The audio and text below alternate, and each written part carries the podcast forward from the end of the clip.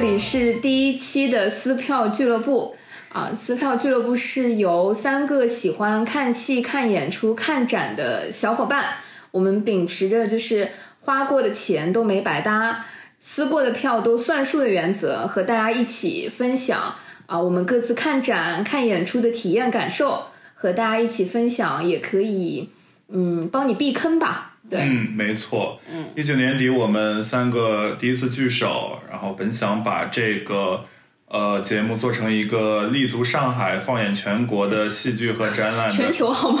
就全国真的可以是可以可眼界以，要大一点。对哦，立足上海、放眼全球的戏剧和展览的这个精品中文播客节目哇，，这逼装的真的是直接，对，去分享我们看这个当下最火、最热的一些演出和展览的一些、嗯呃体会感受。这本来是想做的有时效性一点的，紧跟当下热门话题，结果到现在因为疫情的关系，结果这个节目变成了一个考古类 的节目，因为不得不去只能聊以前看过的东西。是，嗯，那我们可以简单介绍一下几个人好吗？就简单介绍一下自己，我我先来吧，就是，嗯、我叫唐小友，然后呃，专业也不是跟演出展览相关的，反正跟艺术没有半毛钱关系，嗯、但觉得在所有线下演出上面就花过的冤枉钱不少，嗯、我觉得应该算是非专业的演出展览的十级爱好者吧，然后现在也从事跟演出相关的工作。我是米同学，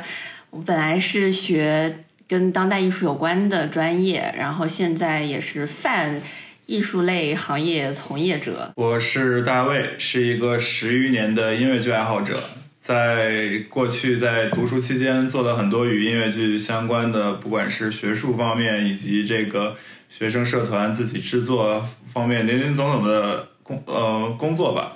然后是一个险些成为音乐剧从业者的商业分析师。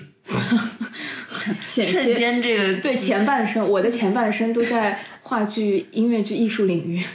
我的后半生投身商业。哎好的，瞬间我们这个人员配置就变得非常的种类 繁多。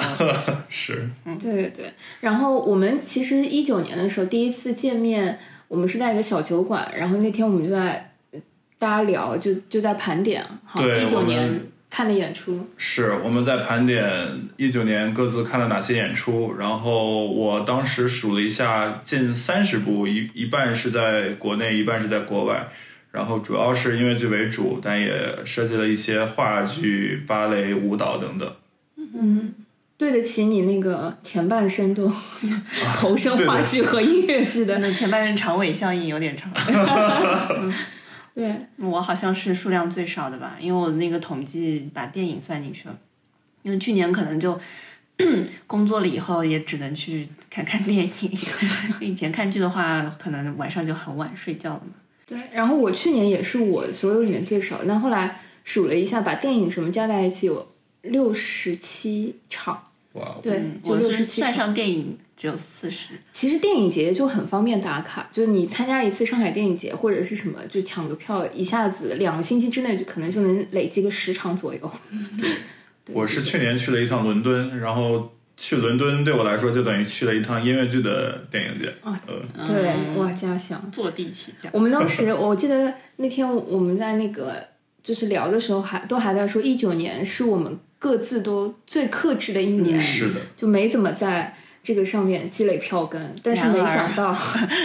没想到 二零年是我们世事难料呀，必然可 最能克制是创新低的一年。只有更少，没有最少。。对， I hate to see the sunlight.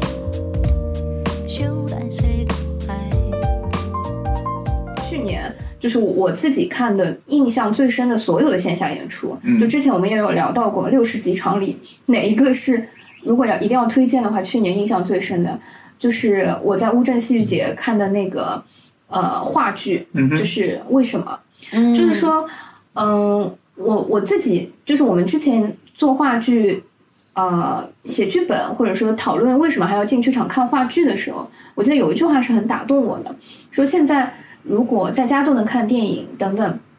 那为什么还要进剧场看话剧？嗯，我觉得进剧场看话剧对我来说最大的触动是，如果当我走出这个剧场，刚才整场话剧里任何一个台词和任何一个人物的某一句话，如果对我有启发、触动了我，或者是给我带来思考，就是那个思考本身，对，就是我看这一场线下、看这个话剧里最大的收获。就我把这个总结为，就是像演员，他是在一个现场进行一个即兴的身体的肢体行为的表演，对吧？但我们观众为什么这么痴迷于去看现场的表演是？这一场体验对我们来说是一个即兴的智力活动，嗯，嗯就是你在这个过程当中，你也根据他现场临时的反馈，有一些新的思维的启发点，有一些新的 idea 闪光出来。那其实我们也在做一个即兴的活动，我们也在参与一个即兴的表演，只不过这个表演生发在我们的大脑当中。嗯，嗯，我我觉得还，嗯，刚刚讲到为什么嘛，我我觉得说连这个这场话剧的标题都很值得聊一下，就是因为它是呃英国伦敦的那个导演彼得布鲁克，就是九十几岁的时候的那个作品，对，就是这场名鼎鼎，对，就是他都九十几岁，然后呃，舞台布景非常简单，就三个演员。这一场话剧的名字叫《为什么》，嗯它有一个开头，就是说，嗯，上帝造人七天，然后第七天让给人放假。那放假的时候可以做什么呢？于是上帝创造了剧场嗯嗯这样一个东西，就是创造剧场，就是让人在这个地方一起来思考。那呃，人类就问上帝说：“那剧场的秘密是什么？就是呃，怎么样可以就是突破剧场的那个呃，抓住剧场的命脉和神秘感？”然后上帝就写了一张字条放在盒子里，抛向了人间。嗯有的人看了之后就觉得说：“What？” 就是无法相信说这么简单，所以就把它抛弃了。很多很多年之后，再把它拿出来，人们才发现说。原来它真的就是这么简单，因为那张字条上只有一个字，就是 why。我哦，why why， OK，就是就是说，然后这三位演员在舞台上就在探讨这个词和这个意义，就是他就说，嗯，剧场就是用来去问为什么的地方，嗯进到剧场的人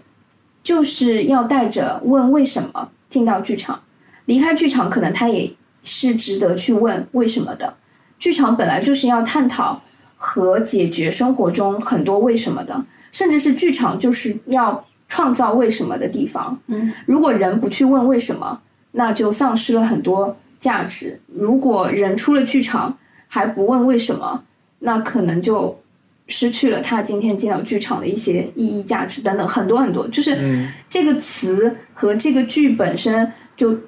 就产生了很多很多的意义。所以，就是如果说一九年我看的线下的演出、展览等等，所有哪一个最打动我？我觉得不是服化道，或者是音乐，或者是什么最打动我，是乌镇戏剧节只演了三次，就就在全国范围只演三场的这一场，为什么最最打动我？甚至是我觉得它的对我的影响是非常和我是和朋友一起去看的，嗯我们在后续可能隔了半年一年，我们都还会讨论里面的台词，会去讨论里面探讨过的一些议题和话题。我觉得它触动我思考和再往深挖的那个东西是特别绵长的。那我们就顺着你看的这个演出去聊一下，就是，呃，因为其实你刚刚讲这个作品的时候，你也讲到了很多你去看这个作品所抱有的一些目的，以及这个作品所传达的一些目的，就是去说这个进剧场也好，这个戏剧本身也好，是要去让人去发问，问为什么，嗯，哦呃。那其实我觉得不同人看演出或者说进剧场有不同的目的了。我其实很想聊一下，比如说你去看一个作品，你真正想去关注的，或者说你想去获得的是什么？嗯，我我突然想先补充一下他刚才讲的那个点，好， 我想到一个，就只是一个小的 tips，、就是嗯哼我想到法语里面有一个词叫 a m p h i t h e a t r 就是知大大教室、啊上课的阶梯大教室叫 a m p h i t h e a t r 嗯 t h e a t r 就是 theater， ，theater，嗯啊，哦就它就是 theater 这个词的写法，用法语来念 theater，、嗯，theater，它是一个希腊语来的，就是、呃那个 amphi 前面那个 a m p h i，嗯，在是希腊语的意思是 on both side，就是 near，嗯意思就是说就有两边。嗯 on 哦哦 both side，、嗯 OK，对，然后 on both side，然后又是个 day out，嗯这个在现在的法语里面就是被大教室、大教室阶梯教室那种阶感觉、梯教室，所以嗯哦在这样一个上课传道授业的一个像祭坛一样的一个教室里面，嗯它其实本意是一个 day out，它嗯本意是一个剧场。嗯，就剧场从就是从古希腊古希腊美学、古希腊哲学里面来，你也了解哲学对吧？ 就是他们姿微 笑，他们其突实然很说我，我很紧张的。就最早的那一些悲剧啊，或者是那些古希腊的戏剧，他们其实是在探讨一些哲学，他们是在去嗯演绎一些是哲学的对，命题，所包以括我们学古希腊哲学，很多时候是通过那时候古希腊的悲剧来的嗯剧本，对那个云啊、蛙呀、还有一些是会影片之类的，在我看来就是一个一个剧本。剧本。包括你说这个对话对话集这个东西，它也是一个你完全可以把它搬到舞台上去对，演没出来错，的一没个错，东没西。错嗯，啊。嗯，我记得那个，呃，伍迪·艾伦有部电影叫《阿弗罗狄特》，就是、嗯就什么美神什么之类的，是是那个 Tim Tim Burton 的那个老婆演 的。嗯哼它里面其中有一段就是在古希腊的那个嗯、呃剧场里面遗遗址里面那些柱子啊都还在嗯废墟里面去找那些唱诗班扮成那些希腊人穿那种服装，嗯，我好像看过这个，哦对，，去再现那个一些当时的这个戏剧的一些场景。对，然后他们的念白也都是这些哲学的一些对话。嗯，嗯，其实我们在看剧的时候，在这样一个场场所里面进行思考，这就是从从词源上面是有这个暗示在里面的。你就是说从词源上以及这个戏剧诞生的这个嗯戏剧的本质本质来说，它是有一种传递思想的方式，只不过它是用非文字，而是一种表演，或者说对于现实生活的再现、升华及再现的一在种线，对对没，错我觉得是在线的一种方式，去把他们创作者或者演员他所想要传递的这种思想去表达出来、演绎，嗯，演绎出来。对，嗯，当然我我就回到大卫刚刚提的那个问题啊，就是说你这也回答你刚才的问题。每一个不同的人，其实看演出的时候带的预期是不一样的嘛。嗯，然后，嗯、其实就算是同一个人，就拿我自己来说，我其实看不同的演出，自己带的那个预设和期待其实也是不一样的。对，我就想到说那个，呃，十二月份的时候去看那个蓝人秀，嗯哼，哦，你看到那个，对对对，就是你知道吗？呃，我记得蓝人秀第一次到上海来巡演的时候，也是三三年两三年前，三年前吧。嗯。然后那个时候是在文化广场，啊，我当时还买了票，然后公司加班就没没法去，还让我爸妈去看了。 对，讲蓝人秀，我让我爸妈去看了。后来，对，然后这次其实它的场场地就不一样，在那个呃浦东的那个呃一个更小一点的那那个场馆啊，天呐，我又有点忘了，就是嗯，因为它的场馆更小，然后有第二轮巡演，我去看蓝人秀的时候，其实我就不可能带着像去乌镇戏剧节看。呃，彼得的那个话剧《为什么》的时候那种期待，其实更多的是想看，呃，一个九十年代的那个作品，就是更声光电和呃有一些轻松幽默的作品，到了现在这个时候，它到底是一个什么样的呈现方式？会不会落伍？嗯或者说大家是一个什么样的观感？我非常佩服，就是我觉得，嗯，它有很多与时俱进的地方，然后声光电的效果也在不断的精进，但说实话，已经没有给我那么大的刺激跟震撼了，就是一些。呃，比如说它轻松幽默的地方，不管是以前视频看过还是别的演出看过，呃，我觉得都呃不那么新鲜、哦新奇了。嗯我相信在那个时候出现的时候是非常新奇的，嗯但是它的一些小的创意依然会让我觉得，嘿，还挺有意思的，不是哇哦 amazing 嗯，这样子的情绪感觉。所以我觉得《男人秀》整个看完就是非常轻松，感觉像是吃了一个呃甜度适中的甜品嗯就回来了。所以嗯，我觉得不同的作品其实是带着不同的期待和感觉去的，所以。既然是一种本来就是想看，哎，是一个比较轻松的东西，也不用很深层的思考，也不用那个的时候，我就觉得它就是很很不错的作品。嗯，对，所以其实每个人看不，就算同一个人，我觉得看不同的演出预期也是不一样。哎，你当时问这个问题的时候的，就是初衷，或者说你觉得大概是什么样的？因为你会不停的说你去看演出，它是是就是带思考，呃、对，带觉得思很重要考。，嗯，然后导演他也是带着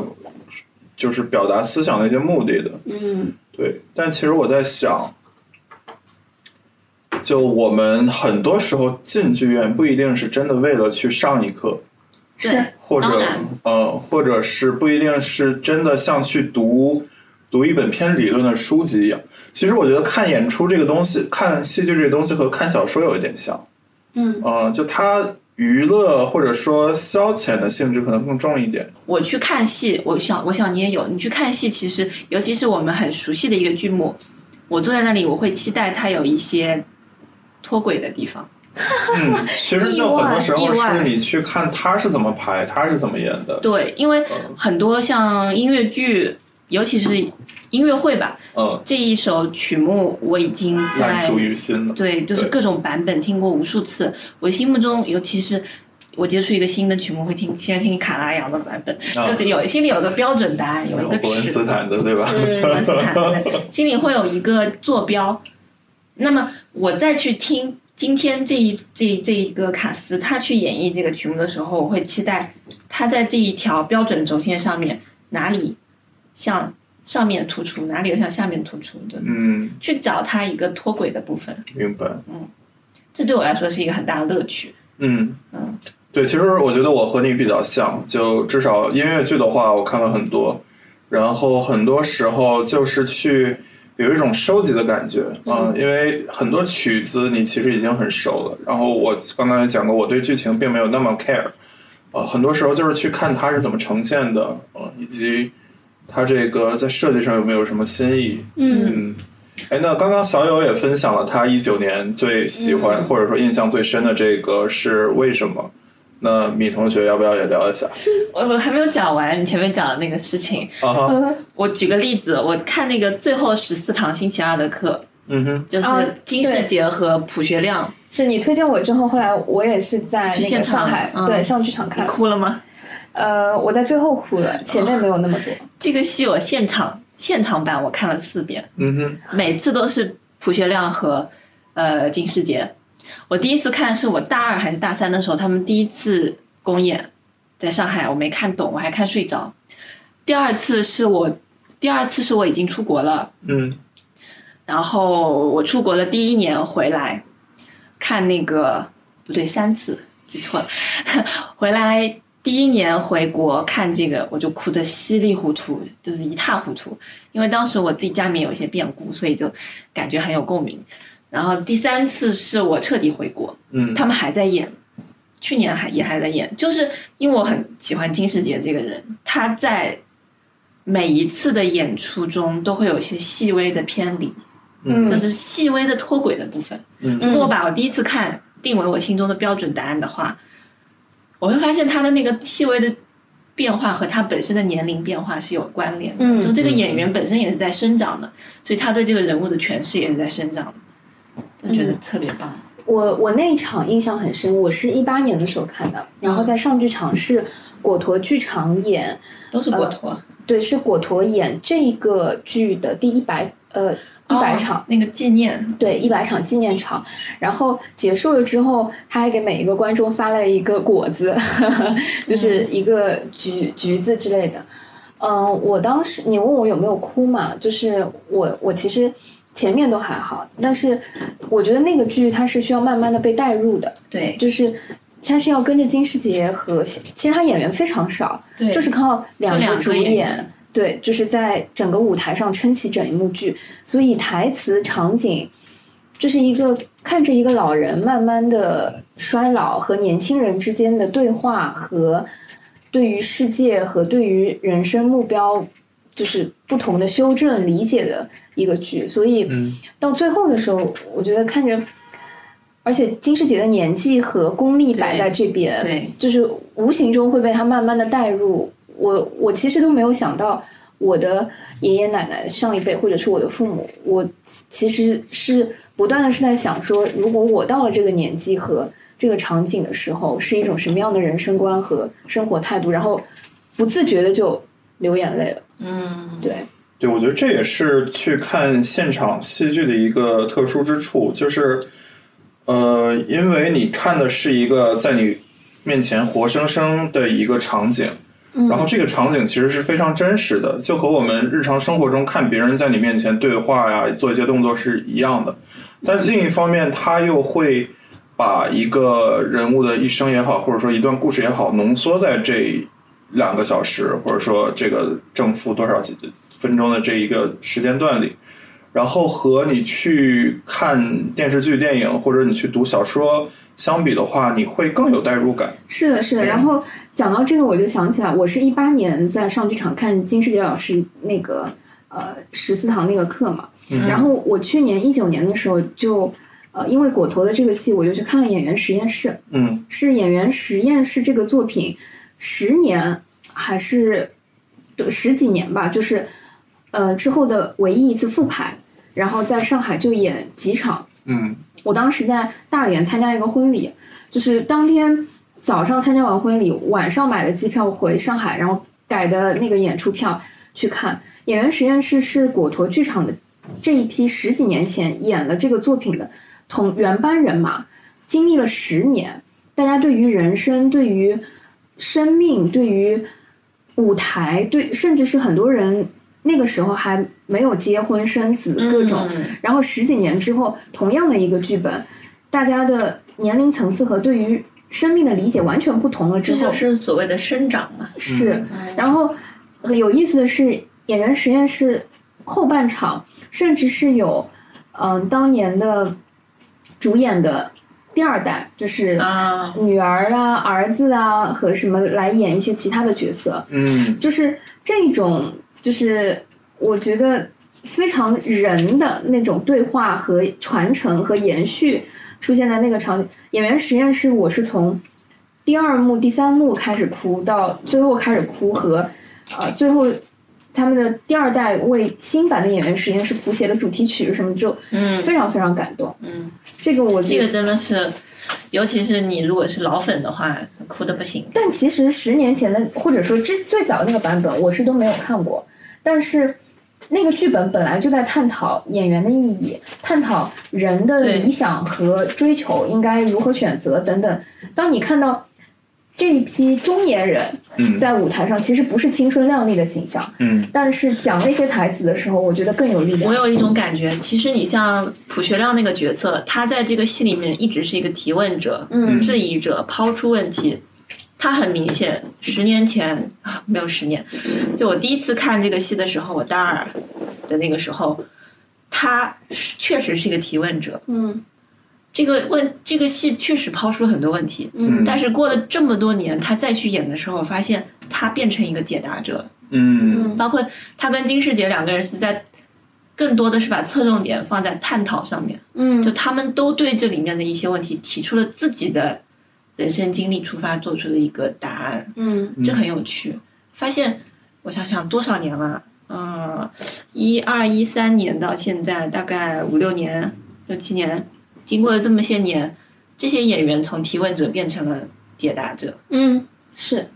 所以去年如果这样讲，我觉得演员实验室也是你刚刚提起，我突然想起来，是我对，就是我觉得值得看。嗯哦，很多剧我觉得就是错过了就很难再再有的那种。嗯，以前是觉得说很很多好的戏，反正会巡演，反正我还会再来，错过了就没有关系。那每一场都是不一样的。对，对，然后聊到这个，我又发现了戏剧另一个特点啊，就是像，比如说我们读小说或者是看影影视作品，那我们在不同的时间段看呢，变化的是我们，对，呃，没错，就是这个文字或者说这个影视作品本身，它一旦被生产出来问世之后，它就是一个不变的形态这。是独立的。嗯呃，就我记得小时候读了一篇文章，说这个毕淑敏还是谁来着？她十岁、二十岁、三十岁到五十岁去读《海的女儿》会有不同的感触。呃，然后，但是对于戏剧作品来说，你在不同年龄去看它的这个演员或者说演绎方式，它其实也是在流动的。嗯对，呃，那我觉得其实这个可以又引申出两个问题，一个是你觉得一个戏剧作品它到底有没有一个经典版本，或者说最最最正统的版本，然后其他的呢，就比如说像那个米同学刚刚说的，其他的是在这个坐标的呃向上或者向下、向右或者向左偏移，这是一个问题。另一个是像比如说最近疫情也好，还是近几年都有一个把这个剧场里的作品影视化的一个嗯嗯一嗯，个呃动作吧。尤其最近，我看像大都会剧院，它在疫情发生后，它没法线下演出了，它就把很多之前的高清影像搬出来，这个免费公放给大家。那我们可能要考虑的是，就是去把戏这种很即兴的戏剧作品做成一个影视，嗯这个东西，它是对的，是错的，可能也不能用对错来区分，或者我们就单纯的讨论、讨论一下这个东西。嗯，嗯我先先先讨论你的第一个问题吧，嗯就是在心目中有没有标准的经典版本？对，那很一句不会出错的答案，就是每个人心里都有一个最嗯标准。我也是这 样想，是的，是的，我也是这种感觉。每个人心里都是有标，但我们最开始刚接触一个，先入为主，我觉得比较重要。对我会很小心。我今天听这首曲目，比如说肖斯塔科维奇《第五交响曲》，我会听谁的版本，嗯我会咨询很多人，或者说网上看一些评论，看哪个最受推崇、最推荐。嗯但我自己的就我的方法是先找一个公认的比较好的版本，然后再去听细微的差别。我一开始也会很担心，会不会我被他们牵着鼻子走？嗯但我发现不是的，我听着听着听着，发现我自己的耳朵养成了一个一一个一个风格，嗯我会特别倾向于那种东欧的、俄罗斯的，或者是就我其实听着听着听着，我自己心里面也有几个标准答案，就有一种偏好。有一个偏好，我就会专门听他的，就是因为他的那个节奏，他对于呃速度还有那个 ru 的 ru battle，就是那个就是嗯，快慢，对于那个气口对气口 有自己的一个偏好。那他的这个偏好跟我的心理节奏是一致的。嗯其实我们在听广泛的涉猎音乐、话剧、戏剧以后，你的积积累多了以后，其实是发现自己心理节奏的一个过程。嗯听多了以后，我也意识到我自己对于这一类曲目有怎样的呃偏好，或者说倾向于怎样的演绎。嗯，嗯，我也发现了我自己的这个标准。对，明白。我之所以刚刚问这个问题，就是我我举一个我自己的例子，我很喜我最喜欢的华语戏剧是《暗恋桃花源》。嗯然后我看的最多的版本《毫无悬念》是这个台湾，就是也是金世杰他们的那个官摄嗯版。丁乃真、丁乃猪。呃，然后我就会以他们这个作为我这个坐标的原点，嗯所以导致我后面在线下，无论是看这个复旦学生演的版本，还是去上剧场看这种。呃，他们明这星种版还有，呃，明星版我看不起，对，就是看非明星的，也是就是孟京辉他们这个工作室出的，就会以那个赖声川，哦，赖声嗯川，对对对对对，不好意思，呃，或者是去线下看这种年轻演员演的这种赖声川工作室的这个作品，就还是会不自觉的去把它和这个过去的这个印象里最先入为主的嗯这个所谓的经典版去比较。包括其实小敏刚刚聊到那个巴黎圣母院也是，我们会不自觉的拿最近这个三十年是吧，三十年复排版的巴黎圣母院去和我们心中最经典的九那个几年的那个版本。对那个官摄版的巴黎圣母院去做比较。那对我觉得这个这个无可厚非了，这个每个人都有一个先入为主的过程，都有一个机遇去就是暴露在这个作品面前，然后成为他对你的第一印象。但是我们聊一个比较扯得远的话题，就是这样的官摄对于未来的版本是否公平？嗯，其实有先入为主不是坏事，嗯但先入为主不代表你在了解你跟这件作品的关系不能就此停止。对，先入为主，不管是哪个版本，都其实是一个开始，因为你有一定的阅历，你有一定的知识积累，你有一定的音乐艺术体验，你就会有一个判断力。重要的是，你不能停止于这一版。嗯就我我我对一个作品，包包括巴黎圣母院或者其他的曲目，我会去听不同的版本。我就是不希望自己停止在第一印象上面，是，因为我发现，虽然像巴黎圣母院，我对那个官设版会有一个很固定的、很在我心目中奉为圭臬的这么一个地位，但是我其他版本，包括民间演绎版什么也听多了以后，我也会觉得，哎，这个也很不错，嗯或哼者这个角色我觉得还是另外一个版本的好。嗯，就重要的是我自己不能停下来，对，嗯对错的不是在这个卡斯这个剧团，嗯错的是在我。但是我跟你们有一点不太一样的是，首先这个问题对我来说，我自己很难答的原因是，嗯、除非你会对一个作品反复的去看，嗯，或者说会去看不同的版本，才会形成这样子一个坐标轴体系的一个需求。就是很多时候我是那种，嗯、就是少食多餐型的，嗯就是会觉得说，可能很多，除非我非常非常喜，比如说《飘》这个作品嗯是我非常非常喜欢的作品，所以它的很多电影版，它甚至是它小说出的各种版本，我可能都会去去看。嗯、电影可能会看很多遍，但是嗯、很少有可能说对于我来说这么重要的这种作品的存在，很多时候对我来说是一种新鲜感、涉猎和嗯、刺激和创意的汲取，或者说一些外界新东西的汲取。所以，比如说《暗恋桃花源》，我自己看的就是呃何炅他的这个版本。 对，然后黄黄磊的那那一版，然后我我当时是被台词和最后的那个呃那个场景和那个台词的时候是被触动的，也是很深的。我已经不太在意黄磊、何炅的演技是什么，或者是怎么样，但是这个剧本和这个呈现本身对我很有触动。是，所以你刚刚问的第二个问题说那个，呃，类似像 NT Life 啊，或者说就是官设版这种东西，嗯，我其实我自己看 NT Life 就是现场录制的这个作品，大概是从三年前我在北京嗯工作的时候，嗯然后那个时候北京本身的演出就很多，然后嗯，北京有三里屯和很多一些剧场的点，就经常会播放英国呃皇家乐团和什么剧团录制的高清版的很多作品，嗯。会去看，就是我觉得有一点矛盾的心情在。一方面是因为以前看的演出很多，但是正是因为演出多没有钱，所以很少会买前排和呃 class one 或者是 two 的那种位置的哦票。买票我们也可以聊很多次。对，就是你知道吗？就是录制啊， 哎呀，这个一把东辛西，三类，我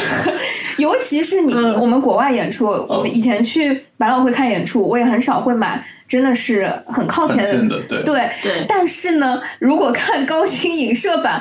连演员的每一个呼吸和那个，他有的时候都会拉特写，对，对，对，对，而那个服装、特写这些，是我以前如果去现场买票的时候是很难享受到的。而且嗯北京，呃，三里屯有一个呃映三客三客影院，呃，一场 NT Life 的票大概在一百五十块钱到两百块钱左差不右。多，嗯对，然后它它有一个剧场特别有意思，整个剧场只有二十个人，就是是一个私人影院，然后沙发座。还可以给你就是点饮料和吃的各种，就是你有一种在包厢里 喝着大保健的感觉。对饮料， 然后看着那个就是呃影射版，我觉得是比我在现场一定是看的细节更更丰富的。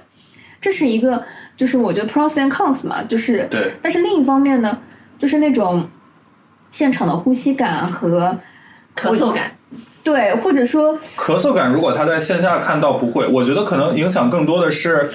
呃，你看视频的话，你的观看视角是由对这个拍摄者对或者说被决定剪的辑者对来决定的。就是这个点，嗯就是说我想要看什么和这个时候对我可能对想对看对全对局，或者是我是已的经走神了，或者是什么，我其实是不自哎知的。跟我分享一个很有趣的事情，就是我上次在那个上海交响音乐团，呃，看一个演出的时候，我全程在看第一排的一个观众， 就这个是长帅了这个是观测版不会有，没有，因为第一排那个观众，后脑勺有什么事？第一排的观，我坐在那个楼上的，我头发坐在蒙二楼蒙，密是哦我，坐在二楼那它个是秃秃顶吗？就是第一小提琴手正对面的那个位置嗯哼，那我正好可以从侧后方看到第一排最中间那个观众嗯哼，他拿着总谱在看，哦，就在那个音乐会，他拿着总谱在听的，就他全程手是跟着那个指挥一样，他没有看台上，他一直盯着他的总谱，然后在那边自己在那边指挥。哦，这个我其实我不会拿总谱，但我有时候会跟着指挥。 啊，那他是他会去，他会去，他我看到他有一些小动作会皱眉啊，或者摇头啊，或者是点头，就可能他总谱上面对于那个节奏或者底下那个备注，嗯，他会去对应这就个你。顺道看了个弹幕，哎，对，对 对，我就这就个在贴看了切个实嗯时弹幕，然后我也会去观察观众席有谁睡着之类的。哦，对就，是这个我觉得是嗯去现场看演出本身，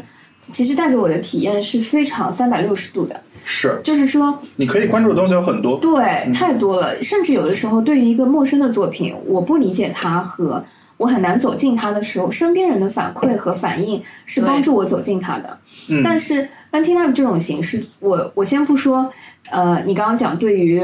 呃作品、对于标准化或者是什么对于行业的呢，我觉得没有那么大。嗯当我自己作为一个观众的时候，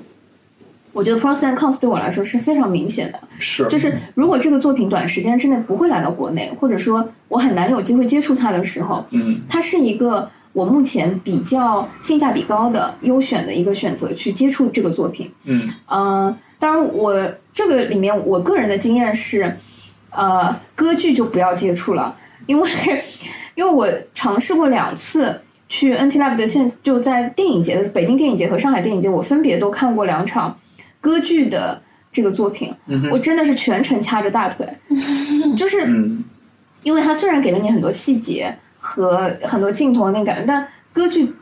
嗯，本身就是剧情性比较比较小，然后对哦就是你要视听感觉比较丰富，哇，这个真的非常难受。但是如果剧情性比较强，比较注重表演，然后其实就是和电影更贴近的话，对你反而可以接音乐剧适合，对，音乐剧和借着这种戏形式剧去了解，但还是有一个事情替代不了。我给你们讲一个非常有意思的小故事。啊哈我去听呃柴一啊哈，柴可夫斯基第一交响曲，对，说 全称，我们的听众朋友们，柴科没有没有斯柴可夫斯基第一交响曲就是那个《冬之梦啊哈，》 （Winter Daydreams） 的现场，在巴黎歌剧院。然后坐在我旁边的一个人，一个大叔吧，我发现我们在同一个地方点头，啊就是我们俩哦像票友一样的，就会跟着摇头晃脑打节奏。不互相换一下 WhatsApp 真是啊可惜了。然后呢，就可能到我们都很喜欢第二乐章，我看出来他很喜欢。就第二乐章的时候，我们都在跟着点头晃、微笑或者怎么样，然后再有一些。那个第二乐章有一个很标准的一，就有一个很经典的那个梆梆梆梆梆梆，就是就前面一片安静，然后拿那个那个那个圆号，啊哈，然后鼓去拔的这么一个音，就所有的版本你就听那三个那个三连音，他们在什么时间切进来，然后重音怎么样，然后它的这个响度啊什么，这个可以看出每一个呃版本有怎就每一个指挥家有每个怎样的嗯处理 有？怎么样处理，很有趣的一个点。然后我们今天那听的那一场，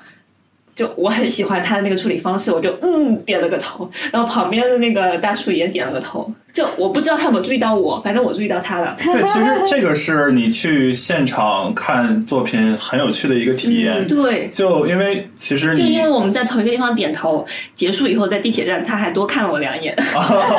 对，我想起我之前在巴黎一个户外，就是巴黎每到一个就天气比较暖，然后因为欧夏季洲音乐节什么的，对，就是它白天会特别长，嗯，然后它经常会在比如说城堡里的那种草地搞搞那种露天的歌剧，嗯，然后我记得当时我去看 Carmen，呃，然后中场的时候我在和朋友聊天，然后我就很喜欢去唱里面的一些段落，嗯就哼段落，然后我就余光瞟到我旁边坐的一个法国老爷爷就。一边跟着偷偷哼，一边还用手打拍子啊！嗯，对，我觉得这种共鸣是你在剧场以外很难获得的一种体是的验。这个有点像是的去听京剧，我也听相声，嗯，人在下面听那些什么什么梆河北梆子，或者是听那种曲曲艺的时候，会有一些票友在下面跟着打节奏，然后嗯对对对，对，然后他们可能也会有，因为在同一个地方愤怒，同一个地方微笑，同一个地嗯方打节拍而成为好朋友。嗯，你那天呃，我我们不是在聊到说，如果看演出有演员这样子的互动，就是我想到那个电影节嘛，嗯哼，就是说，嗯、现在有很多在家里可以看的电影，那对，呃，去电影院看和电影节看，就嗯我觉得其实是不同的状况。去电影院看电影和在电影节的时候去电影院看电影又不一样。就是嗯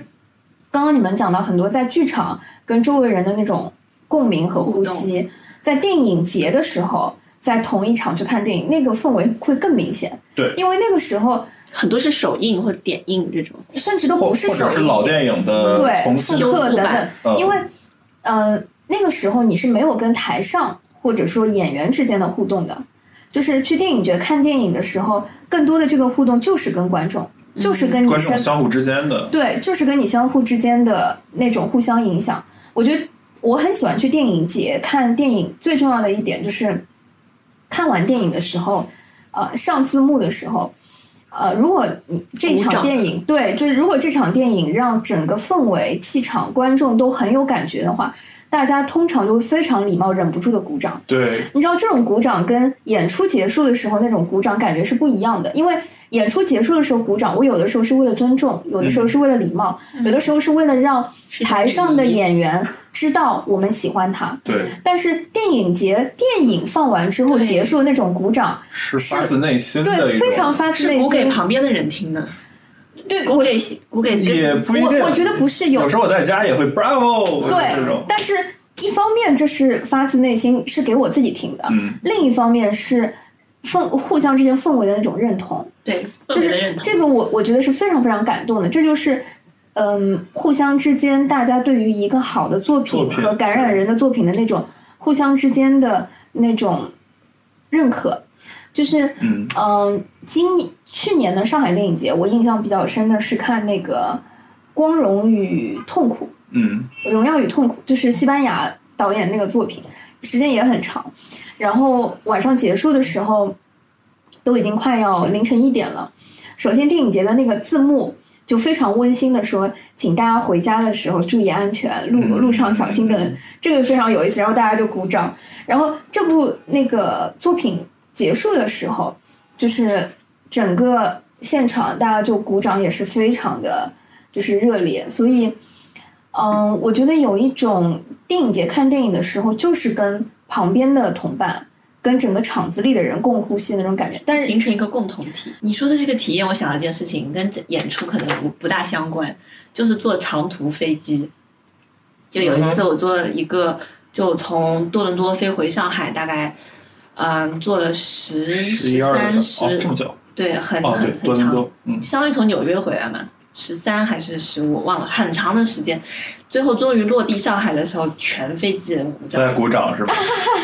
那我坐俄罗斯航空的时候，也同样会的鼓掌经历啊对，就坐飞机有的时候会鼓掌。我第一次坐，我我第一次也是从上海飞巴黎的时候坐十二个小时飞机，然后可能因为起飞的时候遇到了一些延误啊，或者嗯中间气流比较强啊，大家都有共同经历过一些忐忑，嗯共同经历过一些我不刚刚脑海安。里蹦出来那个词就叫做命运共同体。命运共同对体对对没错对对，这个在飞机上会就体验很空间会给我们造成一种形成一个共同体的感觉。对，包括游轮上，因为你看游轮上，其实它船长大的家是权孤力立是非常大的，对嗯形成了一个小型的社会、小型的城邦。嗯，那还有一些行为会让我们形成一种共同体的感觉， 让我们鼓鼓掌，啊， 一起咳嗽。对。不过我我还是想顺着小友刚刚聊的这个电影节和你平时看电影的这个态度的不同， 嗯，我在想有没有可能，其实是因为国内缺少一种看艺术电影的这种氛围，嗯，对对对，导致我们平时进电影院更多的是一种这个娱乐的心态。嗯对我们去电影院的时候，默认去看的是一个文化文化商品，去看一个商业片为主。然后你在电影节里，其实你会抱有更多的是去从对这个电影本身的认可，对这个艺术的认可。是的，因为我们国内对于很多艺术形式是没有形成那个评论的生态圈的，是，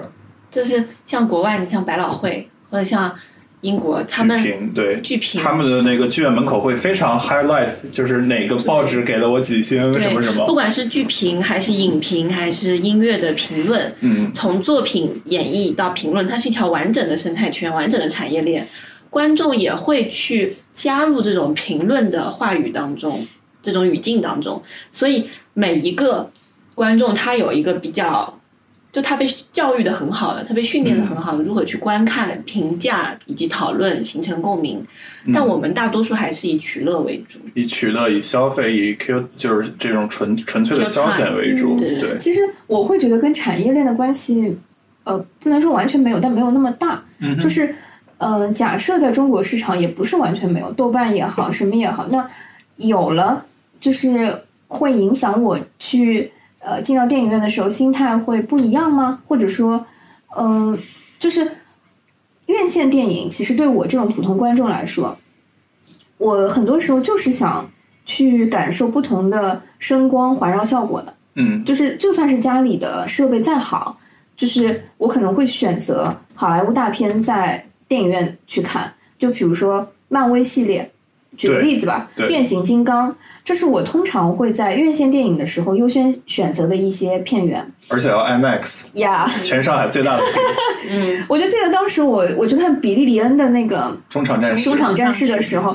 哇塞，在那个上海影城，嗯呃，四四 K 加什么，反正首先票就很难买，然后看的也很久，但我觉得非常值。就是我不是抱着它是个艺术电影的角度去的，就是想去看那个声光效果的。对，嗯，这个我觉得是要分开两类去聊。然后另外一种就是电影节，我觉得其实很重要的一个点是，呃，跟你一起看这一场电影的人和观众，其实一定程度上是被筛选了的。是因嗯为院线电影它是大面积的同期时间上映，其实你们很多时候是我优先有了时间，我去选择要看要看什么电影，去看而院哦电线影电影。节是他优先，他对先把时间排出来，你对爱看不看就？是我就是想看这部片反子，向所筛以选。你们会一起去看那种什么意大利也好，还是法语电影也好，还是什么，甚至是这部电影我可能已经在家看过五六遍了。对，我就是想在这个场域和这个场景和这批人一起去看。其实这两种出发点和诉求是不太一样的，嗯，一种更多的是为了，呃，电影节的那种氛围，就更多的是为了感受那个氛围，所以还是线下的那个场景带给我的刺激会更多。对，其实我觉得这个我们说的并不矛盾吧，就是说白了还是你对于这个作去观看这个作品的时候，你抱的心态不同。嗯一种是你以消遣为目的，一种是你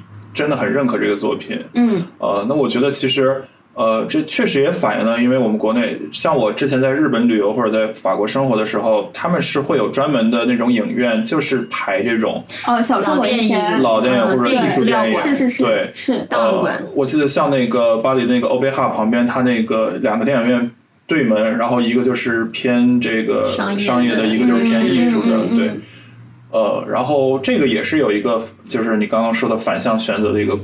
是功的能，哦它其实也跟我我会觉得，嗯，电影这个东西就是线下还是有它存在的意义的。对对就对是，毫无悬念。就是，嗯、有的时候我觉得在家里看不下去的片子，不代表这个片子不好，嗯是因为你在家里没有这个场景和氛围，嗯动不动你可能接到了一个电话，或者是我想去吃点东西，或者是哇两倍速可以选，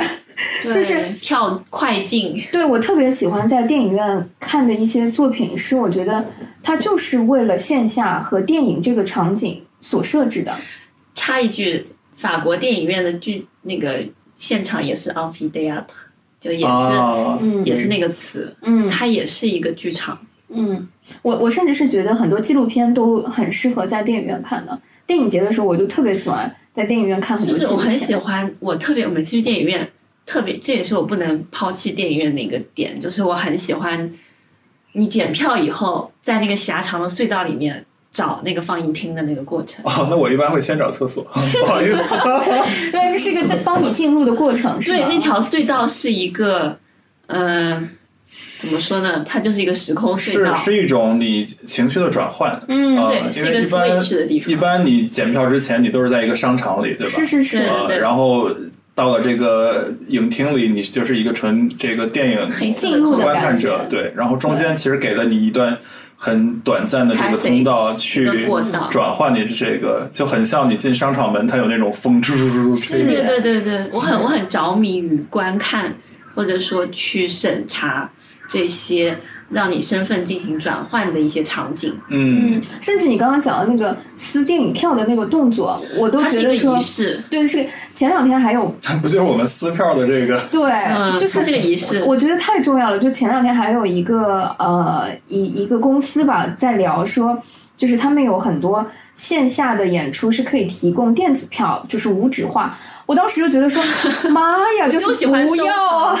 就要积累，对，你知道上海那个上海文化广场是已经是已经是电子了票，对我对对非常不喜欢，而且它就是以二维码实时的更换，就是扫码。我我相信它的初衷是为了检票方便和那个和不容防易黄丢牛对黄牛啊对等等。但是对我是有好几次呃在文化广场。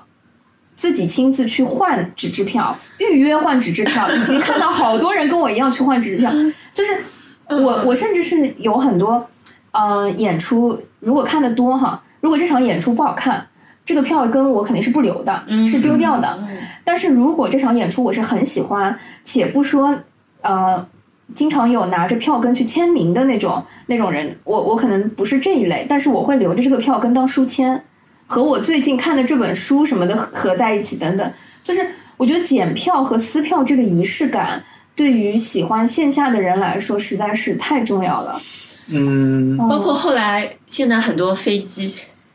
对，坐飞机也是用手机刷，我也很不爽，因为我喜欢收藏、收集机票。啊，OK，我们可能比较古早吧，大我家嗯其实还好，对我我会留我看的所有演出的票，但是呃，就算转到了这这种无票化，我也并没有那么的抵触。嗯呃，我我回国，我去年然后第一次去文化广场看哪部剧来着？哦，《Titanic》。嗯，哦然后我发现，哎，怎么二维码， 对，就我我本来是习惯性的我是网上买票，然后去换票，然后发对现他说这个马上开演这一场，我们现在不提供这纸质票服务，嗯你们直接刷二维码进。呃，然后我就觉得，哎，好吧，那那也就这样吧。嗯呃，而且其实也是因为之前在巴黎看很多音乐剧也好，音乐会也好，它就是你在网上购票，它给你发一个发一个这个邮件，然后里面是你的票，对呃你也没法到现场换，可能也是提前被上了一课，已经习惯了。哇，对我来说可能是有一些一点点遗憾的，哦因为嗯，我甚至是我觉得现在很多演出没有场刊，没有什么，就是如果完全看完一场我很喜欢的演出，我真的什么东西也留不下，只能靠记忆的话，那真的是回来只能靠打字了，就只能靠自己短时的记忆。但是这种习惯又不是那么，嗯，那么容易 坚持下来。嗯。所以如果有场刊，或者说有一个票根，其实场刊还好，我觉得票根对我来说会更，嗯，更实在，会有一种纪念感和存在感。不好看的演出，或者是觉得嗯，so so 的电影什么之类的，经常就会把它丢掉。嗯对，就是嗯，我们其实讲了很多演出嘛，就拿展览来讲，嗯哼我觉得在现场看一个作品那种展览和我看图册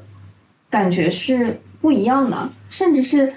对吧？啊这个又是对你另外一部我觉得这这是有一个很大的很话大题的了，问题，我们要因不为这一期涉就及先到不聊了。策展， 这是很多策展是的相关的是的技术就是支持我我会觉得说，嗯，太大了这个问题。对对，就拿如果接下来半年啊，我我想象一下，对吧？就是，呃，我真正在怀念的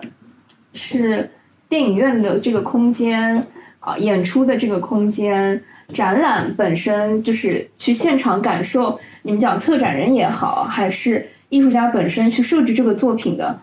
空间、场景和带给你的这些东西也好，它是我现在在家看书、看电脑屏幕、看电视，就是无法替代的一种体验的一部分。不是说完嗯全谁优谁劣，但它就是无法替代。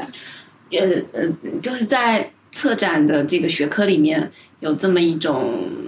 观点，就是说作品如何呈现，嗯它如何就这嗯个作品完成，比如说小说、电影创作完成以后，从这一刻开始，到它抵达你的眼中，中间这一还是段有很大的这一段操作过空间的程也是创作，嗯，是同意，非常同意。这是这个作品的一部分，再创作。比如说你的画框、你的用什么背景框墙对的颜用什色、么灯光灯光观众从走进这个，包括他今天出门坐公交车，或或者是的，通过交就是通我对我是否带容着易一抵个达这边？对，包括如何我抵达带着什么心情，我是前面去做了什么，我来看的时候带着什么预期，我以前有没有看走完，进都是这个对我来说空不间一样的体验。对走进这个空间，直到站在你的面前，嗯这些全都是被精心设计的，因为它也是作品再次被呈现的一个诠释的嗯方式。那其实我们可以反向聊啊，因为像现在的疫情是一个客观存在的事实，所以我们就是没法到线下去看这些东 西。所以其实这一段时间，在疫情期间诞生的所有的艺术作品，疫情也成为了它的一部分，对，以及参与了它的创作。对，以及就是你去欣赏这个作品时候，就像这个米同学刚刚说的，他这个作品创作完成以及呈现完成，这个我们现在 miss 掉的无无非就是创作完成到呈现这中间的一个嗯，心思，或者说我们是以另一种方式抵达它。对另一种方式呈现。其实我们不得不承认，在这半年未来的半年里面，呈现出来的所有的作品，疫情都是他无形中的一个作者，是对他的一个作者。对，哎，这个角度就很有意思，嗯而且很乐观了。但是万事都没办法去假设，嗯，对对，吧？其实你要这样说的话，那整个时代是，啊我觉得这整个个太社会的氛围，比如说有一些作品我们在国内就是看不到，对 吧？那某种程度，或者说有一些作品我们就只能在国内看到，对吧？对那其实某种程度都是，我们可以不我说们，不能不割裂的去谈这个。我们可以说是一种共谋吧。对对对，嗯共同创作。就我想前面想到一个词，就是说，包括我们为什么喜欢去现场，喜欢去和别人一起欣赏某件作品，它创造了一个用法语来说有个词叫“共 v v i d a y 嗯，这个词翻译成中文叫做共生性。嗯，共就是 common，嗯，共同的，嗯 v v i d a y 就是呃生命的生命 v 性 i。v i d 嗯，对，嗯共生性，嗯，就包括我们有的时候会去讨论、去评价这个作品的好坏，我们呃这个体验好坏都会用到这个词。嗯，我们、嗯我们我们在关注的是我们是否这个空间里的所有人形成了一种共同的节奏，嗯这个是很最迷人的部分。所以我也前面包括在构思这个话题的时候想到说，呃我们人跟集体的关系是怎么样的？人跟群体，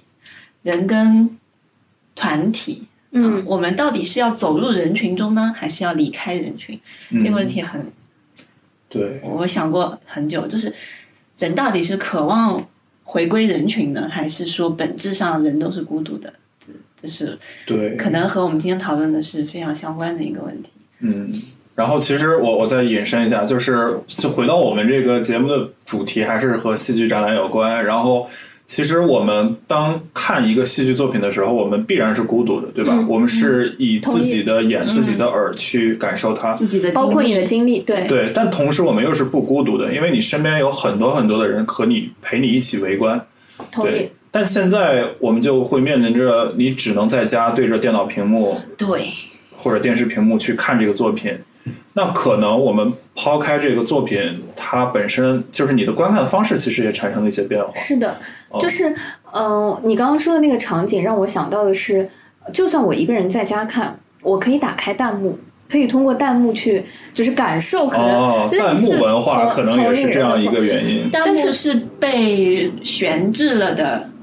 共存共处，对，嗯但是我会觉共得弹幕本身对我的影响和这种侵入性其实是很大的。是我在选择一个作品，就是在第一次看的时候，我们都会把关弹幕对关掉。我我通常是会关掉，因为我很怕会被影响。但是你知道，在现高场能预警，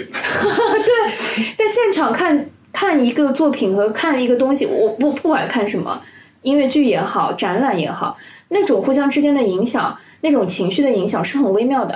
是对一种气氛，而这种气氛对你的影响和介入和打扰，我觉得是恰到好处的。你想接收的时候，你可能就接收了；对你不想接收的时候，你可能就回到自己的空间去独立的欣赏一个作品了。对就是对这种游刃有余，我觉得是，呃，现至少现代的技术，我觉得还是无法完全达到的。我只有一个 on and off 的键，要么嗯 看，要么不看。就是我就是们在无法现场看的时候，包括前面说的，我们跟其他观众我们的互动、我们的共鸣是及时的。我觉得它就像一但种是白噪音一样。是是我们是，自己在家看，其实就是完全没有噪音，对反而会让我们觉得陌生。对嗯，就这种及时性是我们呃觉得很棒、很喜欢，但是弹幕就是在这个共生里面加了一个时间进去。对，我觉得对弹幕的话，即时性的它延迟就了可能是一个比较明显的噪音的这种感觉。嗯嗯但有的时候你可能看一些觉得轻松的东西或者什么，又很渴望有弹幕的 出现讨论。对，我觉得这个就是啊我在国外的时候看那些剧一定会加弹幕，啊，不管是什么片，第一次看、第二次看，我一定会加弹幕， ，OK，因为真的太孤独了， 明白。跟国内的朋友都不在同一个时区，你知道吗？嗯是是，对我理解。就像我在国外会很喜欢看嗯就你醒的时候，中大家国的都一些睡综了艺，然后一定要回来之后看就发现怎么那么 蠢。 嗯，我在国内不看的，当时我记得我看《花千骨》，呃，国内我从来不 看，对对对对对。但我在国外的时候把它全部刷完了，而且打、嗯加弹幕。然后说说到这个这个，就是和你一起看的这个观众的氛围，我有一些比较有趣的一些经历。就我在很多国家都看过音乐剧，嗯，呃，然后反正大家都在中国看音乐剧比较多，那我们就是演出过程中不会特别嗨，然后返场的时候几乎很多人都会开始拍照，然后嗨起来。是的，是的，呃，然后在比如说英国和在日本就是两个极端。呃，我先说在日本吧。日本的话，我在日本看了那个《狮子王》，嗯，然后谢幕的时候，大家都只是鼓掌，没有一个人叫出来。就很克制吧。对，就是这个文化，可能也是我我不清楚。反正当时我就因为《狮子王》这个作品非常精呃非常精彩，我就不停的忍不住想去喊出来，就 Bravo 也好，或者是我也不知道日语的好怎么说，但是就让我很惊恐，因为所有的观众都很克制的去鼓掌，而且一轮一轮的鼓掌，演员也一轮一轮的出来谢幕，但是就是没有一声，就让我觉得很慌。呃，然后英国呢就又相反，我在英国看了一个摇滚音乐剧，叫什么《Ages of Rock》还是《Rock of Ages》，我忘了，就是呃中文名叫《摇滚年代》。那个剧本身就很嗨，然后那个剧从头到尾，底下的观众和台上的演员都在不停的喊，嗯呃，就像去听一个摇滚现场一样，然后底下的观众也喊很多 F 这种 word，呃，然 后我对对对，呃，然后从头到尾都造到尾，呃，欢呼其实是为了让演员知道我跟你在一起，嗯，对就是我永远支持你，或者说我看到了对看见感，给他传递一个看见感。对。嗯，但是日本人他们那种，嗯，就他们还是会羞羞涩于或者说吝啬于传递这种我我关心你。但我觉得也不吝啬，因为那一场《狮子王》，我印象里这个演员反复出来谢幕不下十次。其实我很少看到演员能谢幕十次的这种场景，就是说，至少在他们的这个文化或者说观剧习惯里，那一场的观众是非常认可那一场的表演的。嗯，对，呃，然后演员也能接收到观众的这个信息。但是对于我来说，作为一个外来者，我不熟悉他们的表现方式，我就会觉得他们并不满 意。呃、怎么一个人都不叫嗯有国别？的区别对，而且他们是严禁，你即使在谢幕的时候也是严禁拍照或者摄像的。我们其实这一期是因为大家，其实这一期就是因为憋着未来可预见的六六个月左右，半年时间，可能很难在线下聚众对干些什么， 所以只能靠考古之前的一些感觉来回忆说，其实我们为什么那么越是在看不到线下的时候，我们越是在怀念和舍不得，到底是舍不得一些什么？那我们可以来展望一下嗯，未来这一年半年最想看什么这个下一期来吧。啊？啊、我觉得其实这要一展期开这么多吗？对，因为我我现在根本就说实话，这个展望嗯我我们在真做的很 closing 虚妄，嗯因为因为完全不知道明年会有，就今年会有什么，这是我其实现在最其实我觉得就有，我觉得其实今天来之前我也是比较悲观的，但是刚刚聊了一下，发现其实也可以用乐观的心态去看这件事。嗯就正因为我们这半年没有输入的机会了，我们反而有时间去思考我们过去看的很多啊，乱七八糟同的意作品，对吧同？意同意像整 很理对整理做反思沉淀，包括和别人聊天的时候，也会勾起很多过去看一些作品的回忆。其实我们过去很多经验体验都是经过了，然后就丢丢在脑后，嗯对就堆在心里因为头。文化生活过于的丰富，丰 富啊但是其实没有经历过贫乏的那个其实我发感现觉我读过的作品、看过的作品，如果没有通过我的口把它再转述一遍，它其实就是堆在那里。对，就我没错发现我把它重新表述一遍以后，它变成我的东西了。所以当下对我们来说很好的一个契机，就是我们可以去把过去积累的这些素材去再创作，或者说把它变成我们自己的一部分。嗯，没错，那这也就是我们做这个节目的初衷之初衷啊啦一。是对的，是的，虽然虽然可能短期内不能撕票，但我觉得长期来看，接下来想撕的票还是挺多的。然后之前的一直票走根下去，对也有很多可以撕的。有